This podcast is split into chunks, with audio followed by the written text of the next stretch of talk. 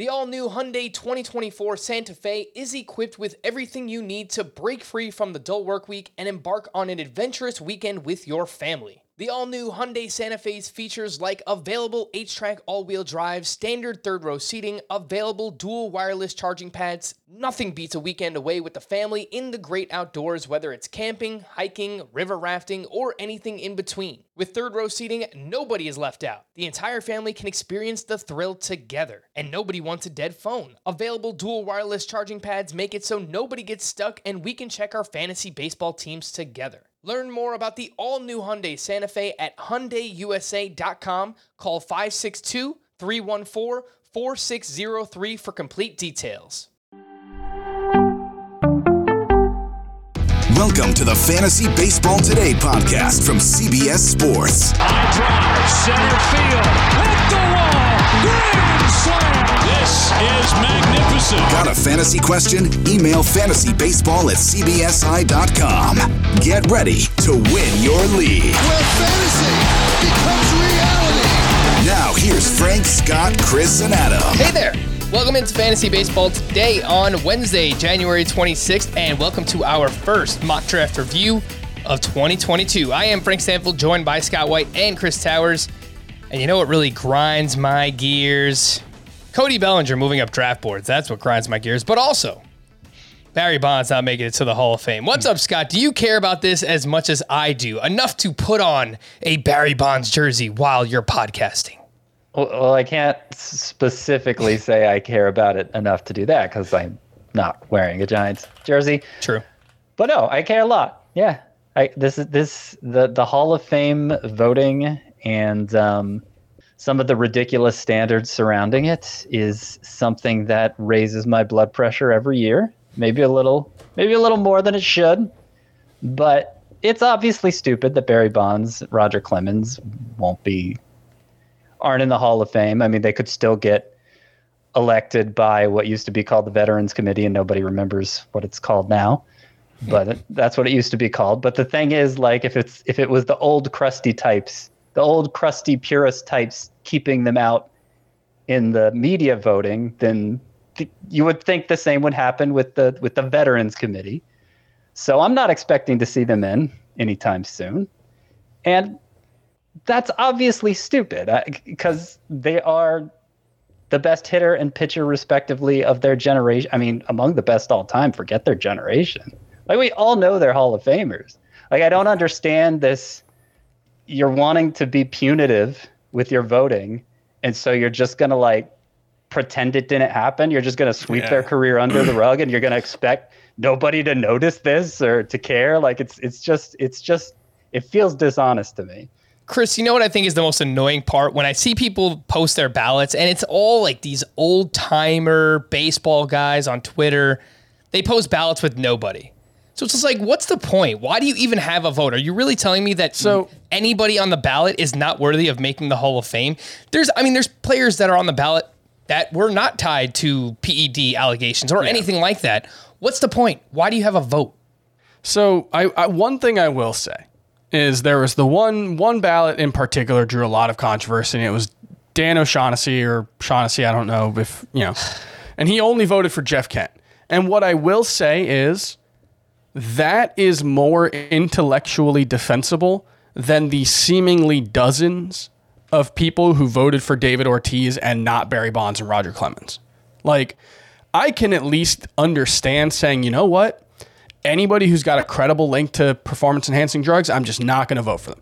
I don't agree. I think it's stupid, but fair. That is a that is a logically consistent position. But all these people who voted for David Ortiz, who was a very good player, who I don't think you can tell the story of baseball in, in the time he played without him. So that is a very mean, who was a good bigger definition. star in his generation? Derek Jeter, maybe Alex Rodriguez, but that's about it. Yeah. Yeah, that's pretty much it. Yeah. And so I'm fine with him. Like him getting in is not the problem.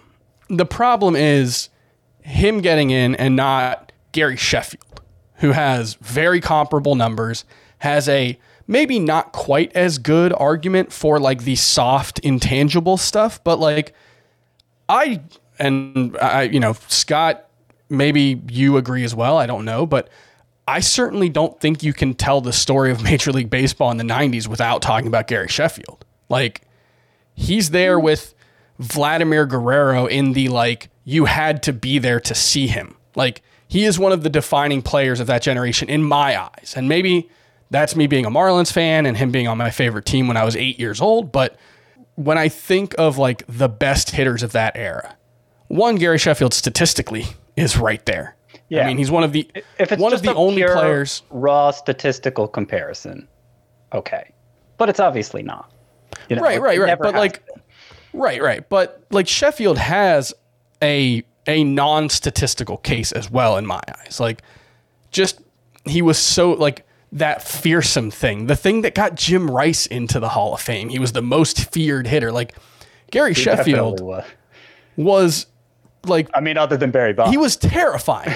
I mean, terrifying. the batting Like, in a stance alone. visceral way. The batting Yeah, stance so, like, alone should get him in. Or like Vladimir Guerrero having to wait a year to get in, but David Ortiz gets Yeah. in. Like that kind of stuff. Just like, why is David Ortiz the guy we're making this exception for? And I get it. Well, I mean, you agree David Ortiz. he Ortiz had was a Hall of 14. Yes, he had 14 barely really great. World Series was- games. it- he barely made it in. It was a difference of like six percentage points Sure, sure. between him and, and Vladimir Guerrero on the Yeah. first ballot. And I, I Right, think right, right. like first ballot versus second ballot is a stupid distinction anyway. Like nobody nobody I knows It just- beyond the year it happens. the thing that the thing that grinds my gears about it is like we do hold the first ballot thing to a mm-hmm. higher standard and we. Not hold the unanimous we hold the unanimous thing to a higher standard and so like mariano rivera of all people being the only unanimous vote getter or treating Da- derek jeter not getting a single vote as like a crime against baseball it's like Ultimately, that's just a footnote, though. You know. Sure, but it's a footnote that I care about, Scott. I said it grinds my gears. I didn't say it grinds the nation's gears. Okay. Um, but yeah, it's like the Bonds and Clemens one is especially stupid because we know they were Hall of Famers without steroids. We have Exactly. very good evidence that Barry Bonds started using steroids after the 1998 season. If you cut his career out there, he is a top 12 hitter of all time, probably. You're talking about the only player with 400 home runs and 400 stolen bases, career 400 OBP. Like, three time MVP should have been four. Terry Pendleton winning an MVP over him is one of the worst MVP awards the last 30 years. It's mm-hmm. like Bonds is so like I Sosa, I get it. We don't know what what his career looks like without steroids. I get that. I get not being going in on him. But you could I don't know. I don't want to I don't want to cast aspersions on David Ortiz. It's his big day, but what we know for sure is Barry Bonds and Roger Clemens were both the best in the world at what they did before they ever started taking steroids. Barry Bonds was the best player of the 90s before he took steroids. It wasn't it's not like it's not Ken Griffey Jr. It wasn't close. Like Barry Bonds was by far the best player of his era before he started taking steroids. yeah. yeah. And I, I, and Go ahead, well, I, I take it further, if you don't mind me going out on this limb, uh, because you're making okay before we believe they use steroids. Um, they were Hall of Famers. You know, a, a lot of people are making this distinction between Barry Bonds and Roger Clemens and like Alex Rodriguez and Manny Ramirez, who's maybe a step back from the others, but still, you know, an obvious Hall of Famer just if you look at what he did on the field Yeah. because Alex Rodriguez, Manny Ramirez played once penalties were in place for this, and they both were busted, and they both served lengthy suspensions. But why are you punishing them again? Like it's it's Yeah. almost to me like okay, it's MLB's responsibility. They punished them. Getting busted cost them seasons. Shouldn't that put less of the onus on you to pun- punish them as well? Shouldn't it? Should like I, I don't think I don't think Yeah, the like- writer should be punishing any of them. But does it? Alex like, just- Rodriguez Alex Rodriguez lost a full season of his career. That was the punishment. right? Exactly. Like he might have been the all-time home run leader if he doesn't lose a full season in the middle of his career. Like So so like by- that was already the punishment. by not voting for them, you're saying, well, that punishment wasn't good enough. I'm going to apply my own, and that's just like a power trip sort of thing. yeah. I, that- I just I hate the moralizing. Like it's Yeah. just Yeah. like uh, it. I don't know. And that's ultimately what it's about, Scott. It, it is a power trip kind of thing where you know the, the the writers feel like they have the power to make this decision. Ultimately, they they do, but uh, yeah, it's like look, we all know that these guys should be Hall of Famers anyway. I, the biggest thing, Chris, that I agree with that you said was how can we have David Ortiz be a first ballot Hall of Famer and then have these guys 10th time on the ballot and not making it in general, right? Like there was even a link uh, of David Ortiz to PEDs. Now, I, I guess maybe we'll never know for sure. But the fact that he Well, was, no, that doesn't he- cast any doubt in anybody's mind at all. Like, what? Well, like there is as much concrete or firm evidence that he took steroids as Sammy Sosa. Because the only evidence we have is that they were both on a leaked Mitchell report document for the 2003 drug test, which has been acknowledged that there were false positives, has been acknowledged that it was supposed to be anonymous and those names were never supposed to come out. That's the evidence that we have for both of them. And so it's like Sammy Sosa gets punished more for I don't know, like cheating better. like that's Because the thing is, I mean, Sammy Sosa was arguably the biggest star of his era too. yeah. Other than maybe Derek Jeter, who he's The only player he's the only player with multiple 60 home run seasons. He has four Yeah. of them. yeah. like that's I mean, a lot of what people have said about this too is that Ortiz was really nice to the media, and obviously that plays a factor in it. Okay, the guy has a nice smile. Like, really, that's what we're basing this on? Like, it's just, it's completely ridiculous. We got to move on because we've already spent like ten minutes talking about this. But I think it was right to get it out of the way here and just give our thoughts on it because everybody knows that it's completely ridiculous anyway. let everyone in the Hall of Fame, I say. They're all Hall of Famers in my book. Have you seen Chris You wanna- Towers play if softball? you wanna put- put him in. Jerome Walton, he If, won a if you want to if you want to put Alfredo Amezaga in the Hall of Fame, I say go do it. Yeah, that guy. All right, let's get to the Roto mock draft. Our first mock draft of 2022. And these guys did it without me. They knew I wasn't going to he- be here. They knew I, I would dominate them in the draft. So that's why they excluded me from this one. Anyway, 12 teams, classic 5x5 Roto categories. The link to the draft will be in the podcast and the YouTube description if you'd like to follow along. And it's a standard roto lineup two catchers, corner infielder, middle infielder, five outfielders, nine pitcher spots. Chris was picking in the 11th spot, uh, Scott was picking in the 12th spot. And Chris, I believe this was your first mock draft of the off season. Is that correct? I would say one and a half mock draft because I did a best ball co-manager draft a, like a week ago. But yes, uh, first one, first full draft. Yes. All right. Well, what were your initial takeaways here? I mean, if you have anything that comes to mind right off the top, maybe the way that the player pool has shaped out differently in this first draft compared to what we were doing last year, or just maybe just a general strategy that you had coming in or leaving the draft with that maybe you didn't expect. Yeah, I mean, I think part of it is that, you know, there is that big middle class of pitchers that you feel pretty good about. And so, you know, I went pretty hitty, hitter heavy early on and I grabbed a lot of my guys. Um, but yeah, I think there is enough starting pitching in the middle rounds that, you know, you can at least feel decent about waiting, especially if you can grab some higher upside guys late. And then there are, Justin Turner fell to 230th in this draft. I don't know if that's just people forgot about him. I think Scott, you might have said in the chat that you forgot about him. Yeah, well, you know what happened is I was I had my printed tiers here and I was crossing off names as they were selected. And you crossed them At off. At some point halfway through the draft, I saw Justin Turner wasn't crossed out, and I just naturally assumed because much lower in third baseman had gone off the board by that point. Oh, I must have overlooked him, and so I crossed him off because you know that happens. I miss a name here or there. yeah, it, um, it does seem there were some really good values in this draft. I thought that I grabbed, and I'm not. I don't think I had a perfect draft. My starting pitcher, I know we're going to beat up on my starting pitching. That's what we always do when we review mock drafts. Um, but you know, one thing that this draft did make me think is you can get some really, really good hitters late. I mean, my last two hitters were Justin Turner and Eduardo Escobar. That's that's two starting caliber players at that point in the draft. So, you know, maybe I do need to be just a teeny tiny bit more aggressive at starting pitcher. Yeah, I mean, those players are not overly exciting, but it seems like every year we have those veteran types who are getting downgraded, a la Joey Votto from last year.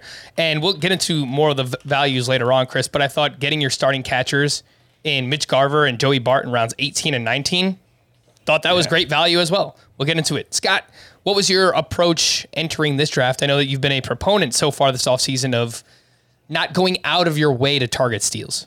Yep, I'm calling it the zero SB strategy, and uh, that doesn't. That's not the same as punting. I mean, punting, which ironically, you know, you think zero SB, you're playing off the zero RB thing with football, and then you have another football analogy with punting, right? um, but no, I, it's not the same as punting because I am not. I am not trying to lose steals. I'm not trying to finish last in steals. I'm just saying it doesn't take much. They're so scarce that you can tend to overemphasize them and and get more than you need at the expense of other categories. I, I, I believe that happened to me in a few roto leagues last year. But you really don't need that many to finish in the middle of the pack. And because there's no correlation really between stolen bases and any of the other four hitting stats, it's just kind of its own separate thing, the way saves are among the pitching stats. Uh, that's what I, I, I think. I think really that's all you should be aiming for is just just by virtue of drafting players who contribute a handful of steals, finishing in the middle of the pack, as opposed to selling out for steals. So I, I mean, you see that at the round one two turn here. I went with Mike Trout and Freddie Freeman, even though Kyle Tucker was still on the board. And I did that kind of to test it out. You know, Kyle Tucker, I'm not sure he's even a 20 steal guy. He wasn't last year. And I think if I think if you're only looking at 10 to 15 steals, you know, that's a very slippery slope down to zero. So I, I kind of think it's silly to inflate Kyle Tucker's value because of the steals to begin with. But you know, I expect them to have more than Trout and Freeman nonetheless. Still, having done that, and uh, I mean, I don't, I don't know that we're going to go through all the players, the, all the all the stolen base source, sources I drafted here, but the bottom line is that if if you just rank all the teams by the number of stolen bases every player had, you, you use 2021 stats, rank all the teams. My team would have finished fifth in stolen bases last year without, you know, I, I think I drafted two guys who were 20 steal guys last year, you know, and, and otherwise I didn't put much emphasis on it at all. So that's that's what I'm looking to do. I like the way it played out in this draft. Yeah, so I actually went out of my way to calculate your guys' steals based on steamer projections on Fangraphs, and oh, okay. you guys both wound up with, based on my calculations, right around 80 each. So I don't know if it was also less of an emphasis for you, Chris. But what we're going to do here yeah. is we'll analyze Chris's team and then we'll analyze Scott's team a little bit more. And then later on, we'll go round by round and see how, how deep we can get into the draft. But uh, Chris, you started hitter hitter as well. Mentioned you had the 11th pick. So you take Bryce Harper at 11, and then you take Kyle Tucker at 14. And you took five hitters with your first six picks. Harper, Tucker, Matt Olson, and then two picks for the hashtag brand, Byron Buxton and Ketel Marte. Um, you, you, get a decent amount of steals with all of those players outside of mm-hmm. Matt Olson, but did you have a specific strategy when targeting these hitters early?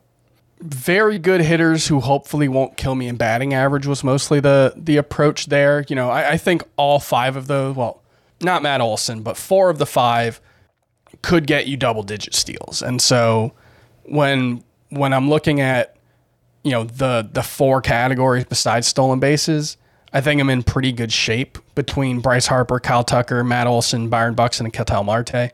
You know, whatever I might be sacrificing in batting average with Buxton and potentially Olson, although not based on what we saw last season.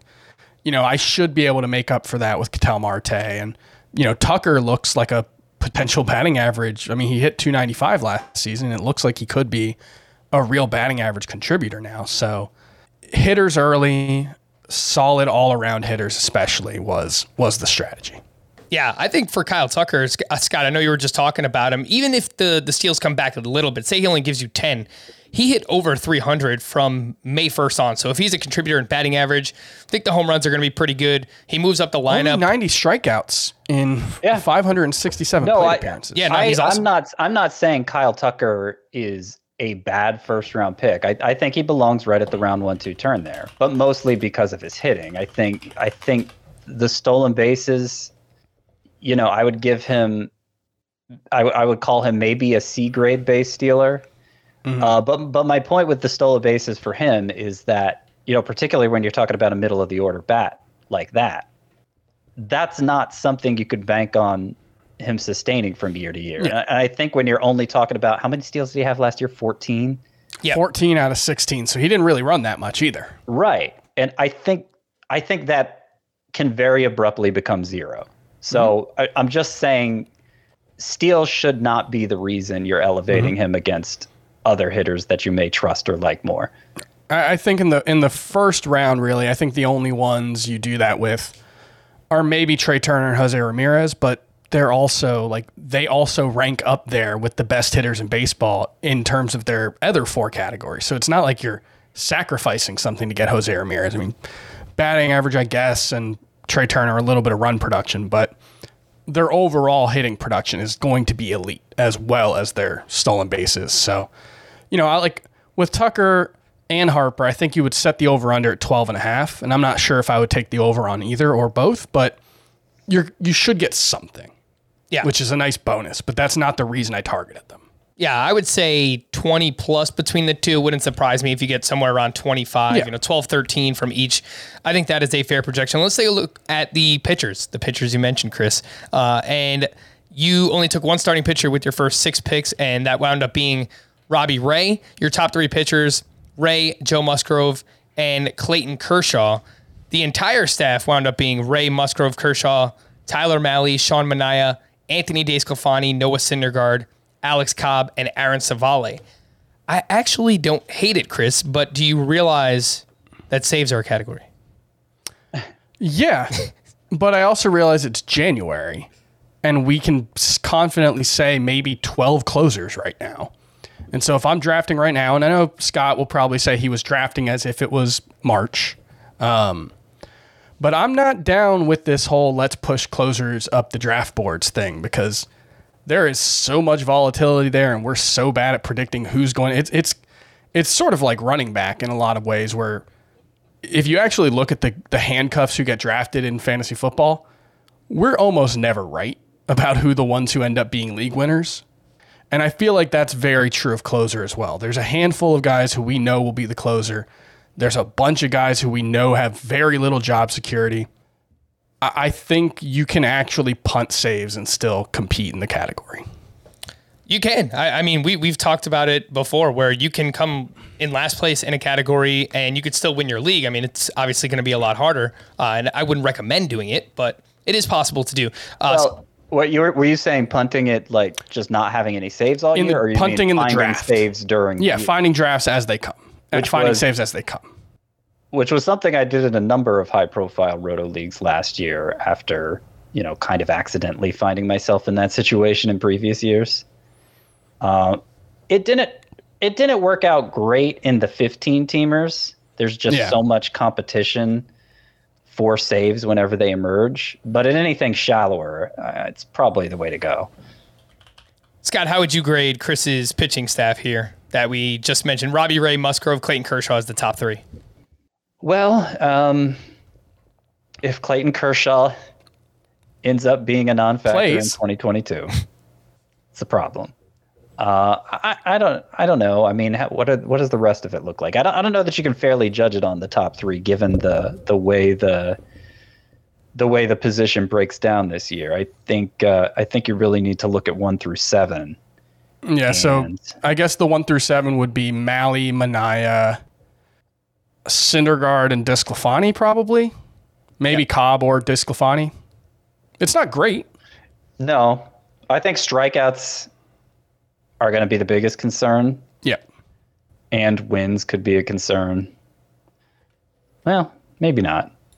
I don't know. I, I, I mean, I think it's workable. I, I think there, I think there are, I I think you can be a lot more adaptable, a lot more flexible with your pitching going into this season than I would have said you could going into the previous two. Obviously, what makes it look a lot better is, you know, I th- I really don't think there's like a true obvious weak spot for at my hitter spots. Yeah, so let's talk a little bit more about those hitters, Chris. You wind up with uh, Mitch Garver and Joey Bart, as I mentioned, as your two catchers. You got Matt Olson, Ketel Marte, Anthony Rendon, Willy Adames. In your infield, you have Eduardo Escobar at your middle infield spot, Justin Turner at corner infield, then Bryce Harper, Kyle Tucker, Byron Buxton, Trent Grisham, Lourdes Gurriel, and Jo Adell at your utility spot. I think it's I think it's pretty good. Yeah, I mean, I, I think there's it's a solid balanced lineup.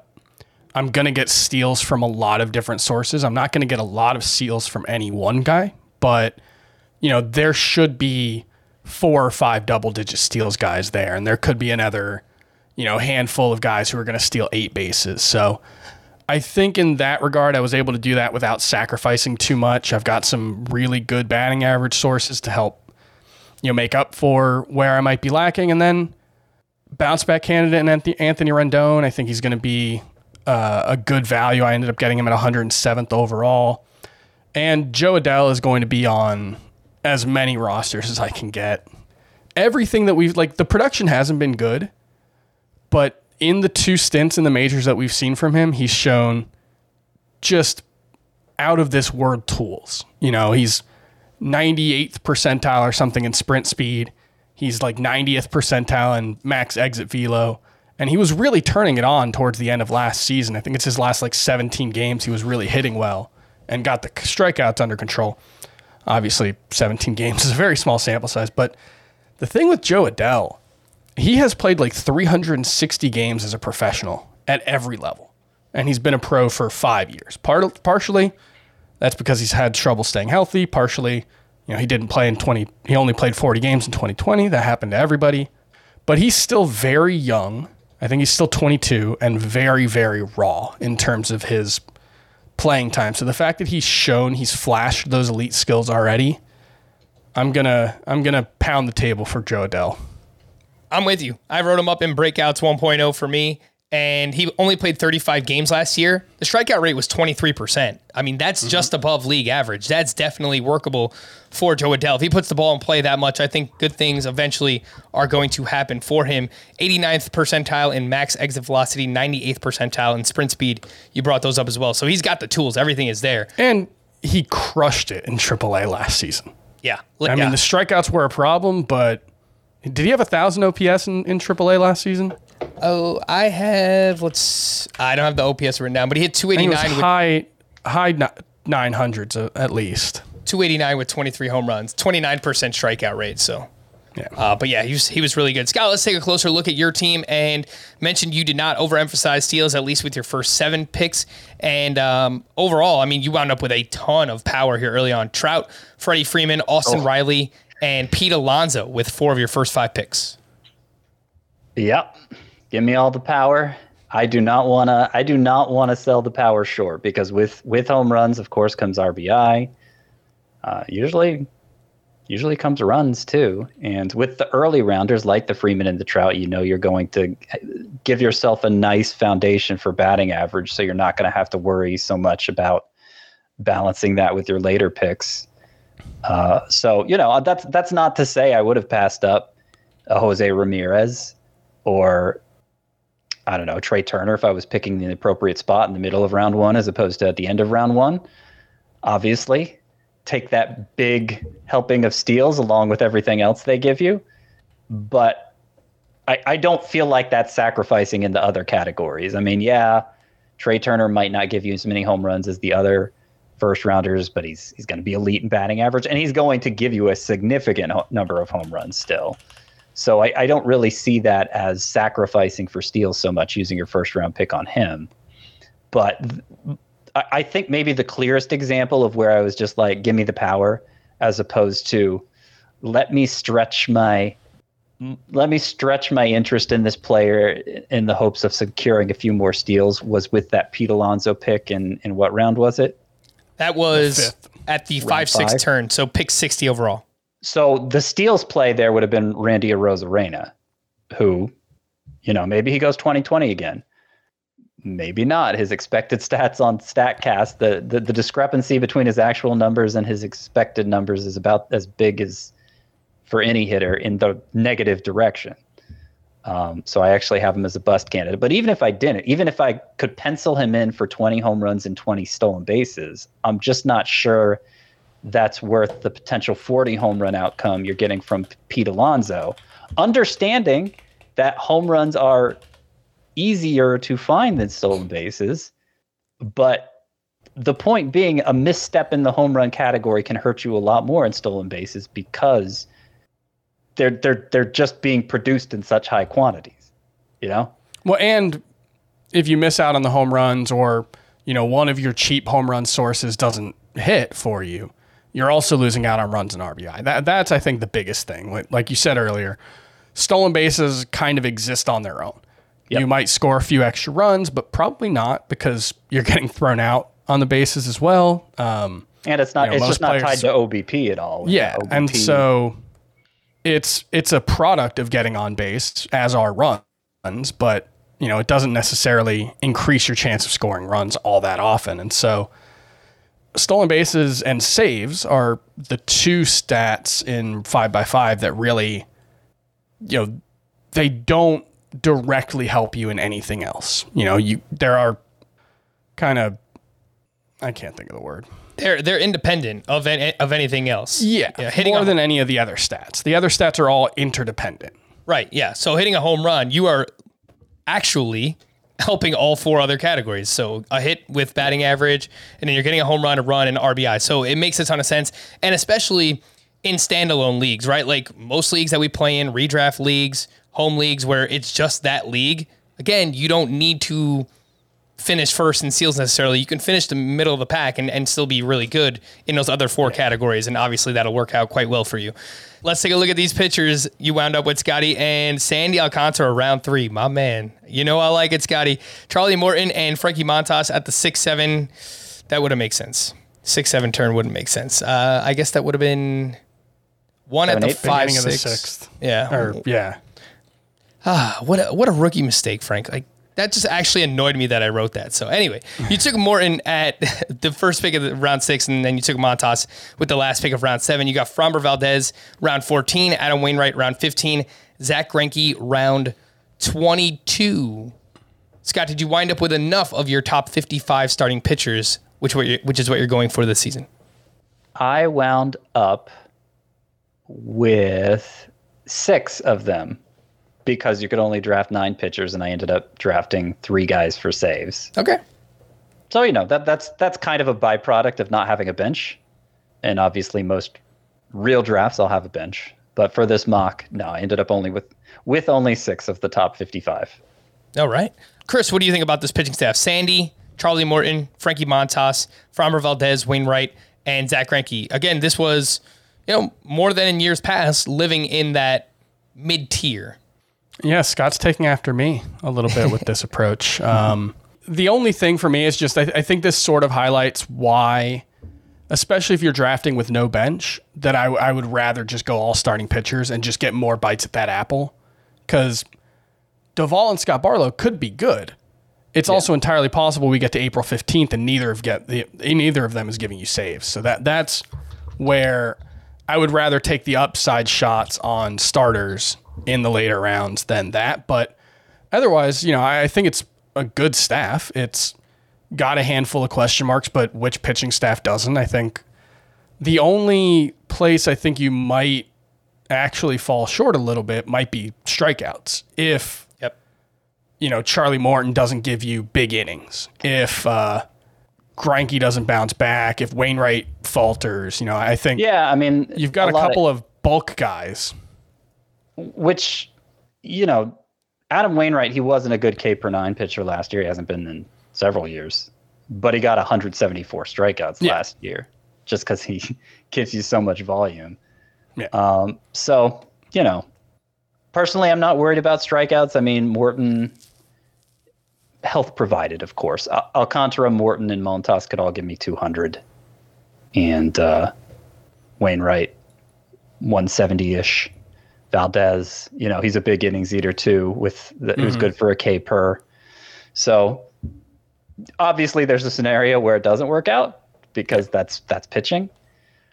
But I'm really happy with it. And to address the closer point, you know, I, I didn't go into this expecting to draft three potential save sources because of the way closers with so few of them being obvious right now are being tend to be being pushed up. That didn't really happen with the guys I drafted. Camilo Doval, I got in round 16. Scott Barlow, I got in round 21. So I just thought the value was good for them, and uh, that's why I ended up with three. Even Craig, where did I gra- draft Kimbrel? Round 13. 13. Yeah. Yeah, last pick around 13. So I, I don't feel like I reached for any of them. Now, there's a chance, obviously, Kimbrel doesn't get traded and he's not a closer going into it. But the, the, the assumption is he will be moved to somewhere who Yeah. Intends to use him as a closer.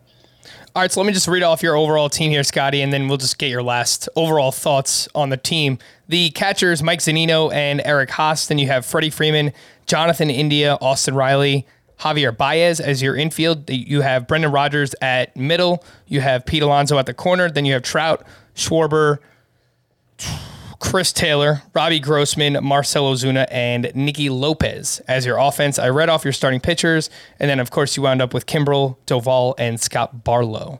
Um, what do you think overall with the team? I'm I'm happy with it. I don't think there's much I would have done differently. Uh, the Chris Taylor pick, uh, I'm trying to remember who I was debating between. It's not interesting when I don't remember. It may have been like Chris Taylor versus Franmil Reyes, and you know, do I want to even go heavier after the power, or take a potential 25 15 outcome? More realistically, probably 2010. Uh, and I think I think I wasn't sure exactly how my middle infield was gonna sh- middle infield spot was gonna shape up. So I wanted that versatility of okay, I could either have him as my outfielder or have him as my middle infielder, and I can hopefully get a little bit of steals there.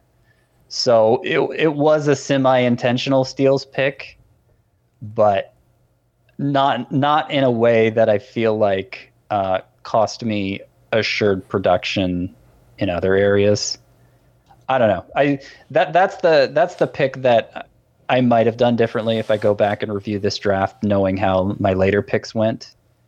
The most intentional stolen base pick I made was that Nicky Lopez pick in round 20, the first pick of round 20, where obviously not going to get any power from him. He was this is this is a fun stat I found the other day. Nicky Lopez was one of only three players last year to hit 300 with 20 plus steals. The other two being Trea Turner and Starling Marte. So that's just kind of a fun thing that makes him sound more valuable than he is. But he's kind of he's kind of who we hope Nick Madrigal would be, right? The high batting average, uh, B rate base dealer. And uh, if he can do that again, which I think he can, looking at his minor league track record, his strikeout rate, then uh, then I think it's going to be a worthwhile pick here. And I feel like I had built up so much, uh, so much of an advantage in the home run category that you know, for a cost of a late round pick, understanding I might swap him out in week three anyway, I think it was worth going with the steals play at that point. Uh, but otherwise, otherwise, my steals just came to me, you know, by virtue of the right guy to take in that moment happened to have, happened to to be, uh, you know, fifteen to twenty steals guy. Yeah, I mean, uh, you wound up with a good amount of those guys, like even just 10 to 15 steel guys. India, Javier Baez, uh, Chris Taylor could give you 10. Robbie Grossman could give you 15 plus. Nicky Lopez should come close to 20 as well.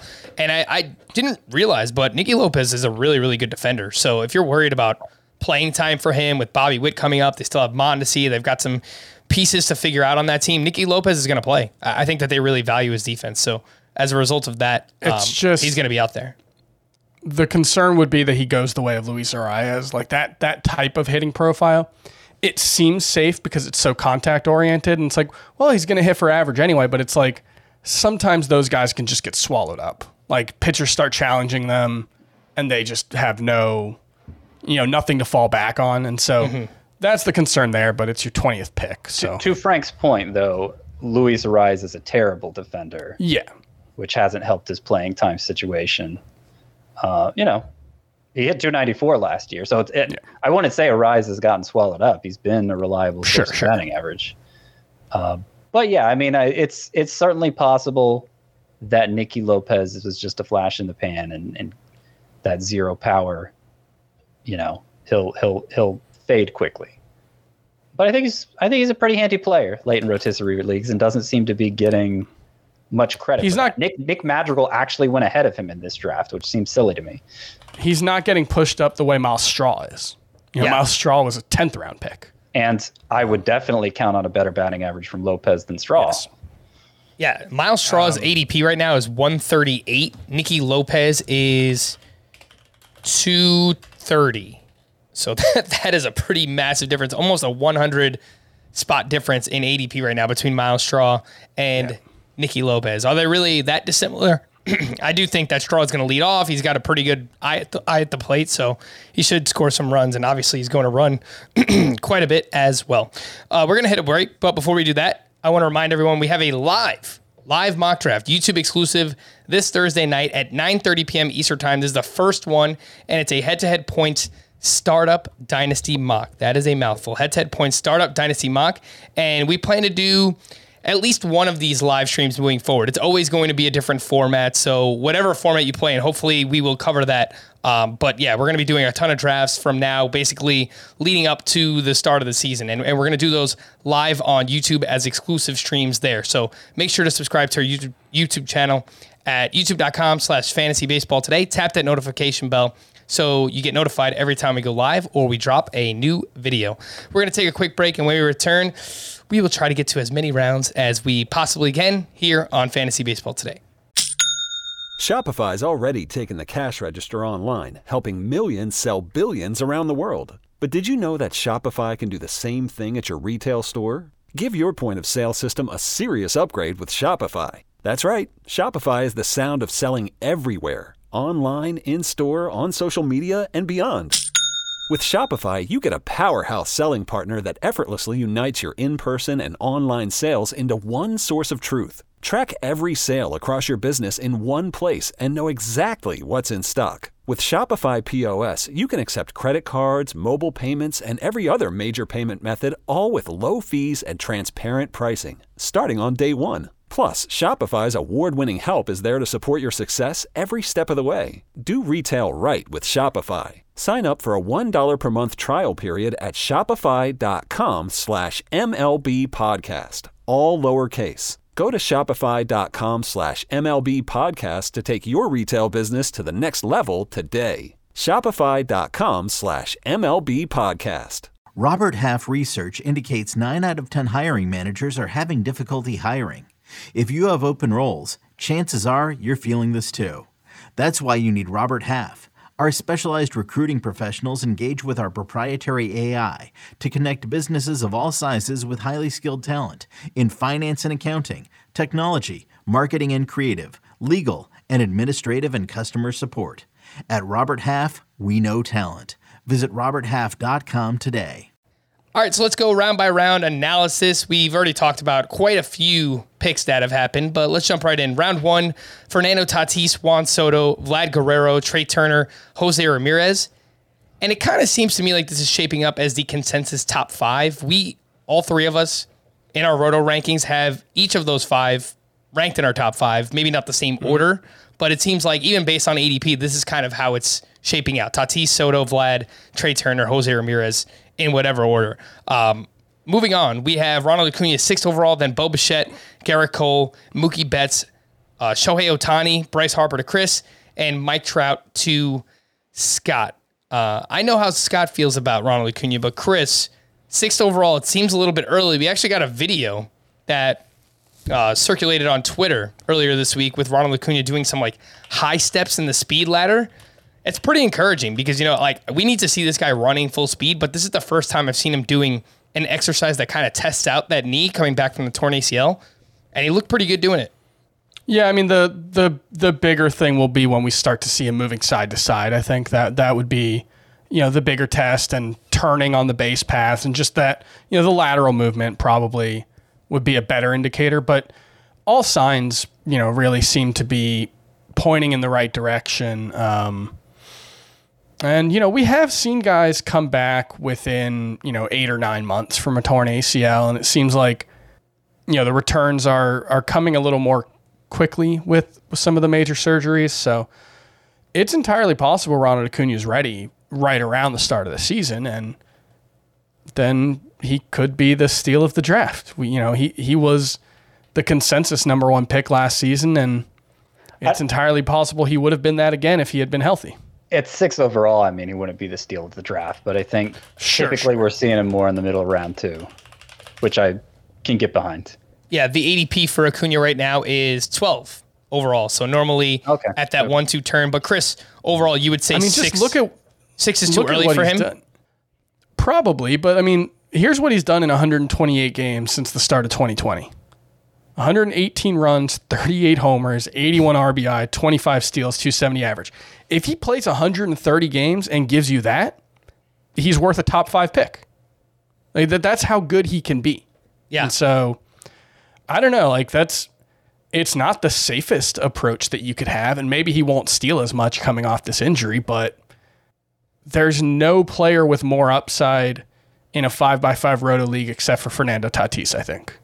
Yeah, I think that's fair. It just again comes down to health. So we'll we'll continue to get more news on Acuna as we get closer to spring training, assuming that we have a normal spring training. Things meetings are happening, you know, we're getting some back and forth right now.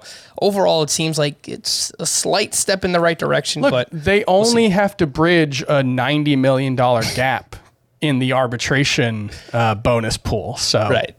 they're right there. Not great. Not great right now. Uh, round two, we see Freddie Freeman go to Scott, uh, Kyle Tucker wets Chris, and then Corbin Burnes, Walker Buehler, Max Scherzer, Zack Wheeler, Shane Bieber, Jacob DeGrom. A streak of six straight starting pitchers. Then after those guys, we see Luis Robert, Rafael Devers, Brandon Woodruff, and Ozzie Albies to finish out round two. So, Scott, we get one starting pitcher in round one, Gerrit Cole. That's different from last year. I think more often than not, we were getting three. It was Cole, mm-hmm. DeGrom, Bieber in round one last year. But then we get seven starting pitchers in round two. I looked at last year's ADP, and there were eight starting pitchers going in the first 24 picks. There were eight starting pitchers that went in the first 24 picks of this draft. Maybe it's not so different overall, the, the valuation of starting pitchers, at least for other people, not us. Well, I have I have all of these all of these pitchers that have gone through round two. I also have in either round one or two, and pretty much entirely in round two. Uh, so you know th- that is a difference right there. You know, you're not willing to give up your first round pick to get a high end arm. In itself, says the arms aren't as high end as uh, as we were presuming they were last year. Um, but it- you know, I'm I'm not I'm not saying we're back to I, don't know 20 2014 standards or whatever of of you know you can get your ace in in round six potentially.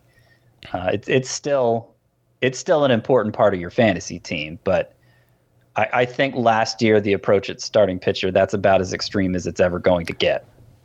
You're not going to get a lot of pocket aces this year, although one person did that in this draft. Um, pocket ace is obviously referring to the strategy that became very popular last season of drafting two starting pitchers with your first two picks. Um, I think we're going to see a lot more. I don't know if you call it anchor SP or hero SP.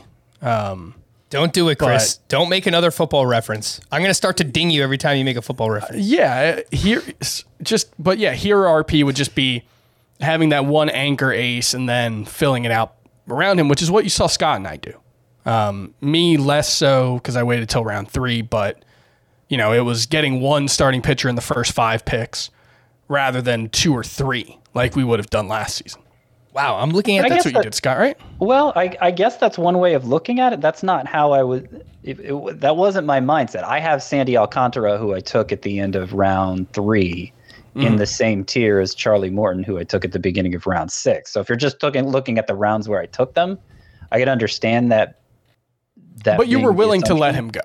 But you were willing to to take the chance that he wouldn't be there, or Well- that that a, a lower end pitcher would be there in I, round w- six. I was looking at my tiers and, and seeing I can afford to wait and still get another pitcher from that tier. Sure. And- but and like I- you might I have ended up taking- with I, I ended up taking Charlie Morton ahead of his ADP. So I mean, I, I kind of I guess leaned into that um, that built-in discount. But you know, if if Charlie Morton was the last remaining SP at the beginning of round five, I probably would have taken him there instead. let's take a look at round three, which started with Starling Marte and then Manny Machado, Whit Merrifield, Julio Urias, Cedric Mullins, and Francisco Lindor. And um, that is the first half of round three. And look, even me, the the Francisco Lindor apologist, that is just too early. The middle of round three. So uh, I like the I like the discount. I don't love it that you're getting. You know when he's going in, in round five or maybe even slipping in round six, but middle of round three, that's that's not enough of a discount The for me. only thing I can figure with this why Francisco Lindor would go so far ahead of like a Corey Seager, for instance, is is just that to me is the mindset. I I gotta get those 15 steals. You know, I'm I gotta sell out to get those 15 steals because I just need them so badly, and that's what I'm trying to avoid is upgrading a Francisco Lindor that much for that small of an impact in a category where you really don't need that much. Well, I mean, just look. I'm looking at round five. Trevor's story went in round five. Is there really going to be that big of a difference in stolen base output Well, between yeah, I'd, Lindor I'd and expect Story? Story to give you more steals than Lindor. Exactly. It's just, you know, if he's not at Coors, you know, Sure. it could be pretty bad otherwise. But I will say, like, if you are going to push up for steals, I think Whit Merrifield here is a great value. 27th overall. I mean, the guy hasn't missed a game since 2018 when he only missed four. That's crazy. Uh, he's given you 40 plus steals or 40 steals in two of the last four. He was on pace for 30 in 2020 in a full season.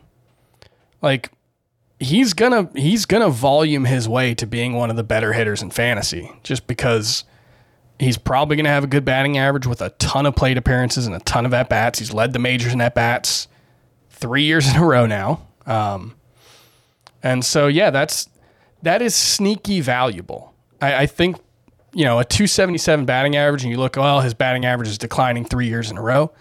If he only hits 277, but it's over 650 at bats, and he leads the majors in at bats or comes close, that's more valuable to a roto league than a guy who hits 300 in 500 at bats.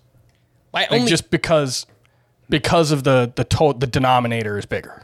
my only issue with Whit Merrifield, Chris, is he is an Iron Man. You're 100 percent right about what happens. 33. What happens if he misses time? You know, then obviously all the counting stats take a little bit of a step back. I, I wouldn't project it because he hasn't shown any propensity to miss time, but it is something that's just in the back of my mind.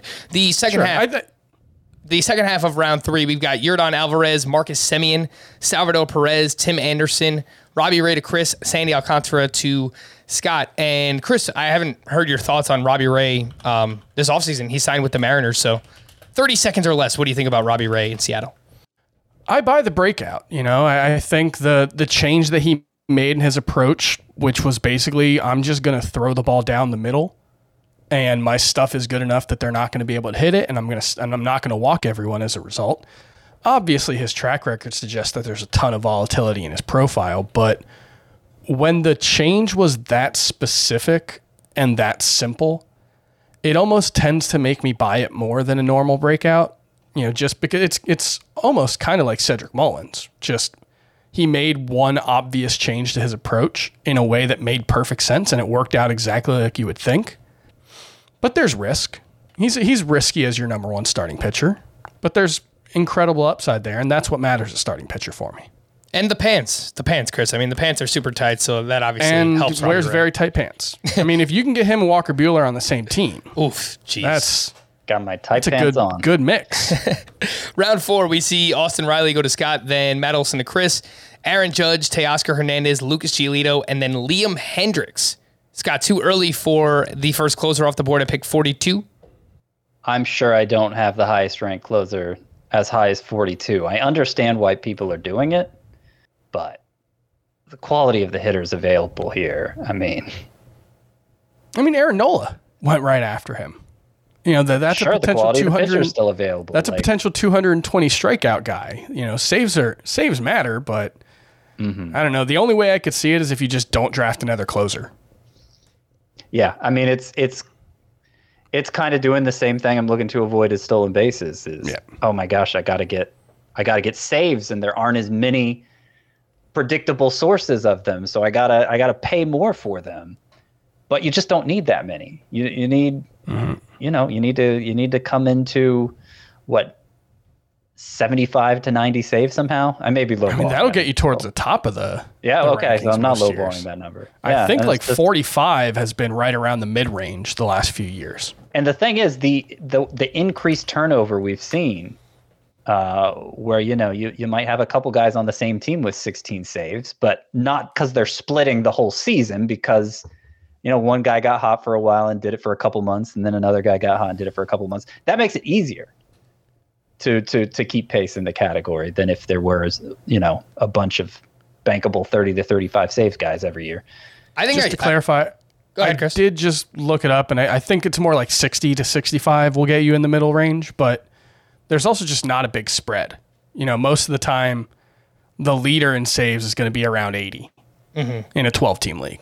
There you go. I think typically I want to have one pretty good closer, but you could find a pocket while the draft is going on where there's a decent value for that one, even if it's a top eight or ten guy, someone like a a Jordan Romano or a Will Smith, someone like that, who you, you feel pretty good that they are the closer on their respective team. I would like to get one of those guys, but you know, top fifty pick. Uh, I mean, that's that's probably pushing it. The end of round four, we see Aaron Nola, then Jose Altuve, Paul Goldschmidt, Josh Hader, Jack Flaherty, and Xander Bogaerts. Starting round five, we saw Logan Webb, George Springer, Wander Franco, Lance Lynn, Corey Seager, and Cody Bellinger. And this is what I was referring to earlier. Grinds my gears. I don't like this. I, I want to be the Bellinger guy. We did the outfield tiers. When you see, no, it's the other way around. When you read Cody Bellinger's name, you want to think of this face, but not in the middle of round five. Chris, the, the ADP for Bellinger is 100.3. That I like. Yeah, it, it's it's a case where, and this this will happen in in drafts. You want a guy, so you go get the guy, and you probably could have waited two or three rounds to get the guy in this case. Um, and like if if if you wait until the middle of the eighth round, you're still, I guess that would be right around ADP. So middle of the seventh round would have been, you know, still twelve to fifteen spots ahead of where he's going on average. So yeah, it's it's too early, but we know it can work out. Like that's there's no question that it, It could, work out in a big way. But here's the thing. Look, I know Pete Alonso, and I, I'm not just I'm not hyping my Pete Alonso pick again, but Pete Alonso went seven picks after Cody Bellinger here. How hmm. much has to go right for Cody Bellinger to deliver a Pete Alonso stat line?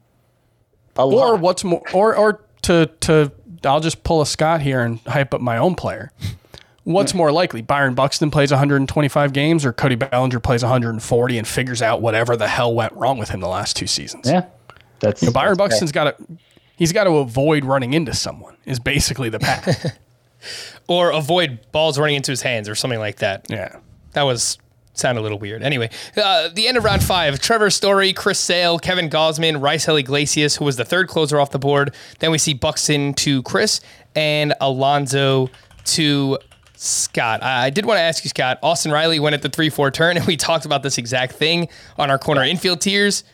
Nolan Arenado goes in round six. So would you rather have Austin Riley at the three-four or Nolan Arenado at the five-six? So I obviously thought about this discussion as I was making this pick. Am I going to go for Austin Riley again, or, or am I going to count on Nolan Arenado being there in round six? Part of it is just I don't feel like there are many obvious picks in the three four range. I feel like you're you're you're beyond the super studs at that point, and there's enough players like enough players to span five rounds uh, who could deliver you, you know, who, who are basically in the same tier. We're talking about, you know, a, a variety of positions, but they, they don't stand out that much from one another. And so it's just like, eh, why chance it with Olin? Why chance it with Arenado, this being the draft where he goes two rounds earlier than I expect him to, you know? I'll just take Riley. Um, Chris took Matt Olson right afterward if I hadn't taken Freddie Freeman already, maybe I would have gone that route instead and and, and tried to get Arenado in round six. But uh, I, I don't know. I think in this case, it, it made sense to just go for Riley and and secure that thin position while I knew I could. One thing I will cop to not quite understanding in, you know, getting back into baseball and, you know, my research and doing mock drafts and stuff. I don't understand Raisel Iglesias as the consensus number three closer. I get if you're gonna push saves up, which is what's happening. I don't get how Raisel Iglesias gets that same bump. He the way he's used, he just he's never been a high saves guy. You know, there there are he led the American League in games finished last season, and he had 34 saves, which was matched his career high. So I don't know if there's necess- I don't that doesn't necessarily mean he can't get more saves. Well, how many how many people get 40 saves? Period. These days, I, I think it's just sure, but I think it's 34 you know Raisel Iglesias is going to be the closer, sure. and he might give you 100 strikeouts. And I I I, I Yeah. kind of like Emmanuel Clase more, but I'm not going to rank him ahead of him. Yeah, I just I don't know. it doesn't seem it doesn't seem like it's worth pushing up for, and he's never been the guy we pushed up. You know, he's always Yeah. been a a closer you settle for, and I What's the don't think he's just a dramatically different player all of a sudden. I think it's just by default, you know, by default. But this is the guy. but it's not like he's but it's not like he's falling to seventieth. You know, sure. Like it's it's by default he's the number three guy. Okay, that makes sense. But he's by default going in the fifties now, or in NFBC drafts, I think in the forties. So Iglesias in the NFBC is going at pick 58, but overall his ADP on Fantasy Pros is 68.7. So that's closer to pick 70. And uh, the 34 saves were tied for fifth in baseball last year. So Sure. there's just not that many saves to go around anymore overall. He did have 103 strikeouts, 257 ERA, 0.93 whip. And something you talk about, Chris, with the batting average in terms of volume, he gave he pitched 70 innings last year as a reliever. So his ERA and whip just impacts that those categories so much more because he's pitching as much as he is. Uh, we'll quickly run through round six, and I think we'll we'll wrap it up there. Charlie Morton went to Scott. Ketel Marte went to Chris. Uh, then uh, Nolan Arenado, Yu Darvish, Tyler O'Neill, and JT Realmuto, the second catcher off the board, 33 picks after Salvador Perez. I like Salvador Perez, the player, but I think this is a combination of maybe Salvi is a little bit overvalued at that spot, and JT Realmuto just going that much later than him seems like a really good value to me. Like three rounds later, should that happen? I don't know, Scott. you've got a you've got a look on your face. Yeah, no, I think I think Salvador Perez is as clear as as distant of a number one as we've seen at this position in in quite some time. I mean, he hit three times as many home runs as Realmuto hit, which isn't to say he's going to do exactly that again, but he led the majors in home runs and RBI. Only one other catcher has ever done that before, Johnny Bench. You mm-hmm. know, like it's it's it's just and it you know it's it's easy to say okay, but it's it's this uh, outlier season in his career. He was as much of a standout at the position in 2022. Yeah. 2020 also. We wrote it off then because oh, but it's such an outlier, and then he goes and has this historic season. So- Whoa, whoa, whoa! You guys wrote it off last year. I like Salvador Perez, uh, but it's, it's that's why it kind of feels weird that maybe I'm off of Salvador Perez. I think it's just the price. I I never want to pay for a catcher that early, especially in the third round. Realmuto. I like the fact that the, hopefully the DH is coming to the National League as well because I think that's something that would help him play more games and he won't play as many as Salvi. Salvi played 161 last year. That's crazy for a catcher eligible Although- player. But Realmuto did play, yeah, and and Salvi had 40 games as DH where he, that he started. Um, Mm-hmm. But you know, Realmuto in 2020, did he miss some time in 2020? I feel like I uh, remember that there was like a gap where because he fin- played t- uh, 47 games. I um, feel like he missed time towards the end of 2020. Yeah. Okay, yeah, yeah, that's what I'm trying to figure out because. I thought he actually did play more the year where they had the DH, so that, that was a little surprising. Mm-hmm. I'd have to look. He more only that, D- but he was only sounds right. DH three times in 2020. Or no, sorry, that's 2021. He was nine times in 2020. Yeah, so his nine nine out of 47 games. I mean, yeah, that, that's that's a pretty good ratio for maybe what we can expect moving forward uh, with the Philadelphia Phillies. he he did miss a week and a half with, in 2020 with a hip injury. Okay, right. that that might explain it. Yeah. The Yep, en- yep, yep. There it was middle of September. end of round six, we see Brandon Lowe, Christian Yelich, Alex Bregman, Freddie Peralta, Carlos Correa, and Randy Arozarena. Kind of similar with Bellinger. I mean, Yelich, you do get him around later, but this is, I mean, this is ahead of ADP by about 20, 30 picks. So again, you know, maybe that discount starts to go away a little bit on, on those guys. I really like Freddie Peralta too in this spot. Like, I don't know. Maybe I'm alone, but it feels like end of round six feels like pretty good value on uh, Freddie Peralta. Yeah. I will say if I was going to reach on one of the former National League MVPs who's fallen from grace, I actually would rather it be Yelich. My heart, Is that Chris. is that uh, like he's been better than Bellinger the last couple of seasons, right? Like Bellinger's been Yeah. My thinking is just that he's older, Chris, and he's had chronic back issues now. So it's, I feel like we have more of a concern with that.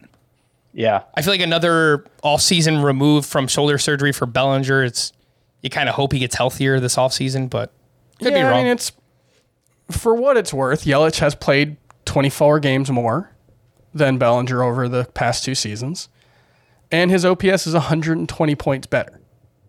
And the best Yelich season was a lot better than the best, or better than the best Bellinger season at least. Yeah, I, I think I think the, the the key factor for me, and look, they're one spot apart in my rankings, mm-hmm. is that I'm not sure what it's going to take for Yelich to get right again. I think Bellinger just needs to fix his mechanics, and it could all come back.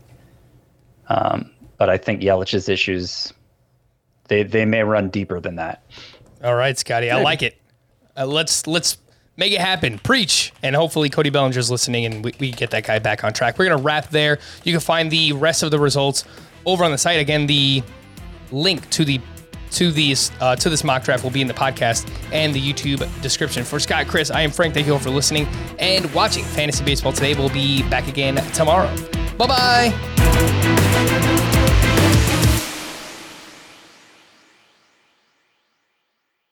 MTV's official Challenge podcast is back for another season. And so are we. I'm Tori Deal. And I'm Aneesa Ferreira. The wait is over, guys. All Stars 4 is finally here. And this season takes it to a whole new level. Old school legends, modern power players, and ex lovers are all competing in Cape Town, South Africa for the prize of $300,000. And we're going to be right here along with you fans, covering every episode on the podcast. Listen to MTV's official Challenge podcast wherever you get your podcasts.